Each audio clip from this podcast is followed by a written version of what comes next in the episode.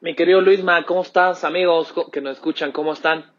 ¿Qué pasó, Javi? ¿Cómo has estado? Qué gusto volverte a tener aquí conmigo para platicar un ratito este, en esto que es Entre Cubas.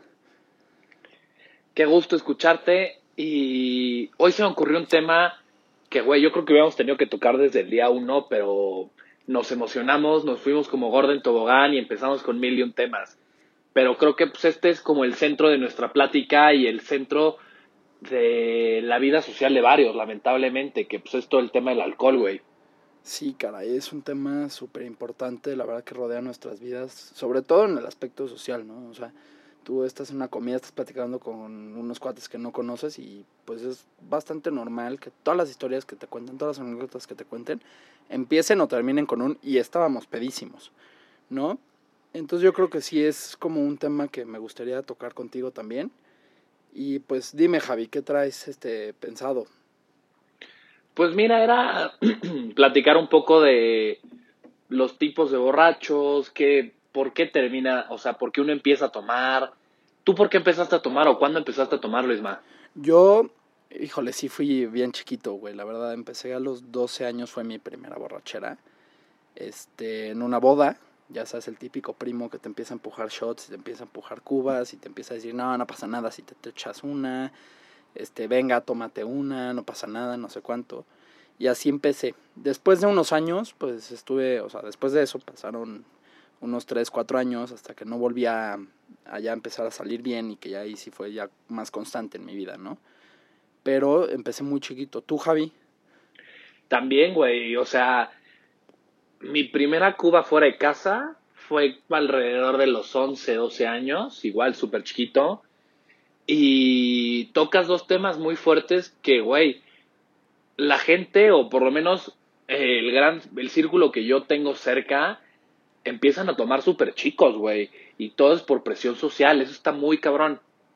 Sí, es un tema súper denso que la verdad desde chiquito te empiezan a empujar y te empiezan a como que meter a esta cultura del alcoholismo de que todo lo social tiene que rodearse de una botella. Sí, además, ¿sabes qué es lo más chistoso? Que cuando empiezas ni siquiera sabes qué estás tomando. O sea, yo empecé tomando vodka mandarina. Fue muy chistoso. Un día estábamos unos cuates en la tienda.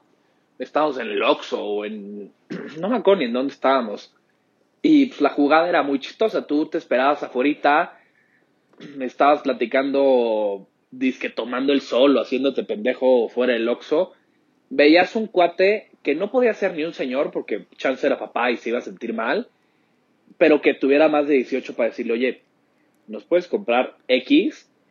Un día le pedimos vodka y salió así de, güey, pues, toma, este fue lo que encontré. Y era un absolute de mandarina y fue como, güey, pues, chance está bueno. Lo probamos, no sabía si estaba bueno o no. Lo que sí me acuerdo es que me puse a pedota. Es, eso está fatal. Sí, a esa edad ya además ni sabes qué te gusta, ni siquiera sabes qué es qué. Como que no estás preparado ni mental ni físicamente para empezar. Y pues desgraciadamente vivimos una cultura que lo promociona de tal manera que pues, a todos desde muy chiquitos se nos antoja, porque nos lo hacen ver como algo cool, como algo padre. Y pues la verdad es que también tiene su lado feo, ¿no? Sí, además es que justo es esa parte de la presión social, o sea, tienes 13, 14 años, eres un pubertito y tú dices, güey, qué buena idea, me voy a poner hasta las chanclas para caerle bien a los demás. Brother, es lo peor que puedes hacer porque ni siquiera sabes qué estás haciendo. Sí, exacto, o sea, estás tan chiquito que la verdad es que con dos ya estás hasta atrás y pues luego a esa edad sobre todo te arrepientes mucho, ¿no? Yo creo que la cruda moral a esa edad es muy fea. Híjole, güey, no solo esa edad. O sea, yo tengo tengo historias que pues, ¿para qué me quemo en mi propio podcast?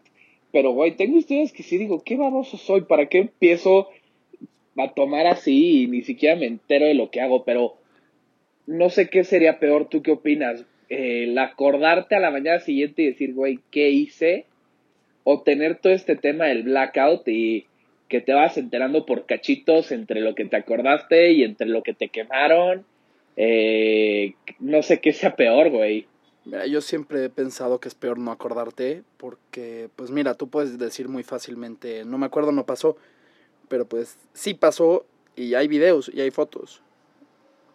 Sí, sí, porque luego, güey, al final mucha gente dice lo que lo que haces borracho es porque lo pensaste sobrio. Híjole, yo, yo he visto pésimas ediciones de mis amigos y también mías, ¿para qué me hago pendejo? Eh, donde dices, güey, esto no lo pensé ni sobrio, o creo que ni siquiera lo pensé y ya nada más lo hice por bruto. Sí, pasa mucho y también influye mucho qué tipo de borracho eres, ¿no? Porque ves que hay muchos tipos de borrachos. Sí, hay un chorro. ¿Sabes cuál, cuál me da mucha risa? El güey que es todo tímido y le das dos, tres copas y de repente ya te abraza, te baila, te canta, te todo. Yo creo que ese es el que más en riesgo se pone. Y este, yo tengo un amigo que es así. Él no habla con nadie. O sea, él se va a una fiesta hasta que no empieza a tomar, no empieza a platicar con las niñas, no empieza a platicar con, ni con los niños, con nadie. Y ese cuate, pues la verdad es que le afecta mucho porque se empieza a valer a sí mismo por lo que toma. O sea, empieza a decir, no, es que yo, la verdad es que sin alcohol no soy divertido, sin alcohol no, no se la pasan bien conmigo. Y eso como que le empieza a hacer como una falsa expectativa de sí mismo. Y pues luego eso pues yo creo que lo puede afectar a la larga. ¿Sabes qué otro tipo de borracho es este muy divertido? El típico que se pone el bailarín. O sea, ya sabes que le entra la primera cuba y en el momento quiere bailar y quiere cantar y o sea, el que siempre está intenso. Sí, justo tengo alguna vez me fui a Valle de Bravo con unos amigos y un cuate no conocía el vodka tamarindo, que el vodka tamarindo en los últimos yo creo que seis meses, un año se ha vuelto un hit y todo muy rico. Es rico, no te voy a decir que no.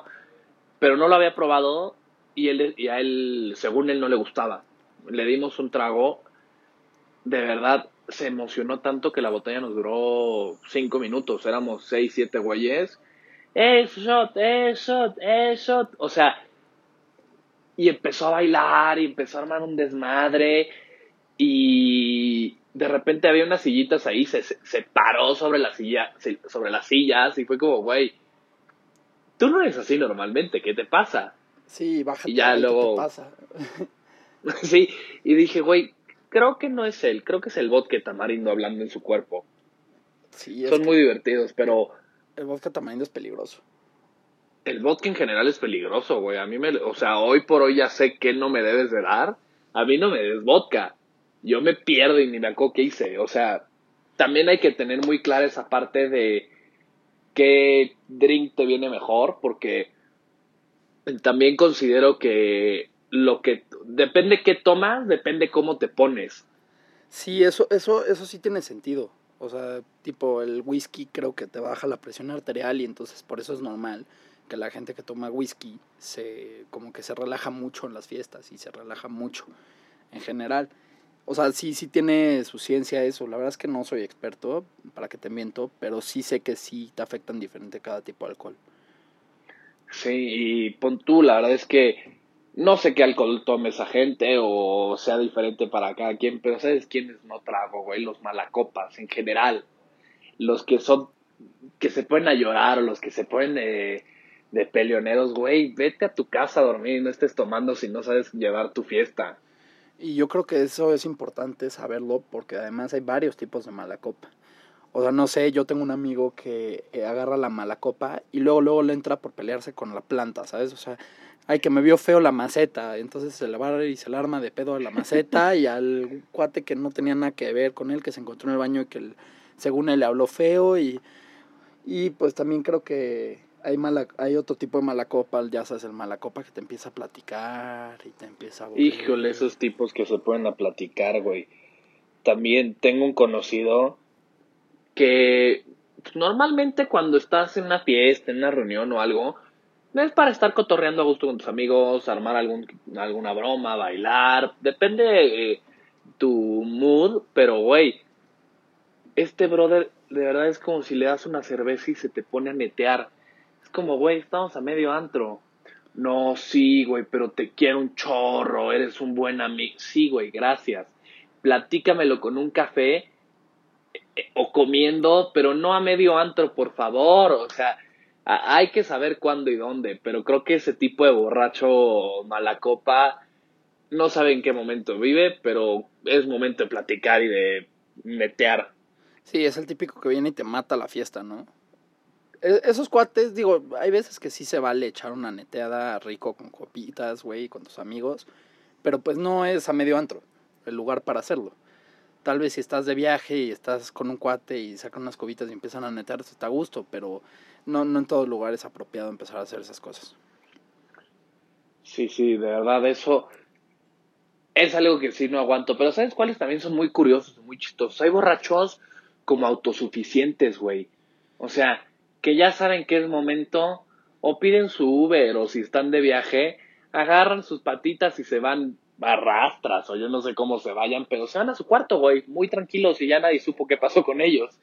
Yo tengo un amigo que es así. Él, en cuanto se toma la cuarta o quinta, dice: ¿Sabes qué? Yo ya me voy a dormir que, que la verdad lo respeto mucho, pero el problema es que luego la gente le empieza a insistir de no, quédate, no, no sé cuánto. Y él ha desarrollado sus, sus técnicas para zafarse de esas y la que hace mucho es que dice, bueno, voy al baño y nunca regresa. Entonces se va a dormir para que nadie lo esté molestando.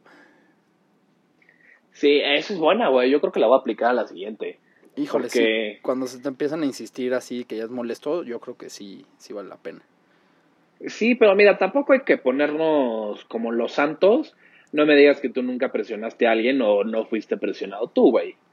No, te digo, regreso a lo mismo. Desgraciadamente vivimos una cultura que así es y entonces si alguien no está tomando, pues desgraciadamente lo están empujando y empujando y ve, no, tómate un shot, no pasa nada, es uno, no, que no sé qué, que tranquilo, que no pasa nada. O sea, yo creo que eso todo el mundo lo ha hecho y pues aún así está fatal. O sea, aunque todo el mundo lo haga, no es excusa para estarlo haciendo. Sí, justo, tienes razón. Y al final, creo que con el paso del tiempo, digo, siempre habrá algún güey que sea necio y tenga 23 años y siga queriéndote clavar shots, pero creo que conforme pasa el tiempo te vas calmando y pues, cada quien su rollo y literal cada quien sus cubas y alguien quiere tomar bien, si no también, o sea, creo que eso es bastante sano, pero cuando empiezas, o sea, que de morrito empiezas a tomar, tú quieres que todos tomen y si no toman, no eres cool. O sea, está muy extraño, pero creo que por lo menos a mí me ha tocado verlo así. Sí, ¿no te ha pasado del típico amigo que no toma, pero le encanta estarle empujando cubas a todo mundo?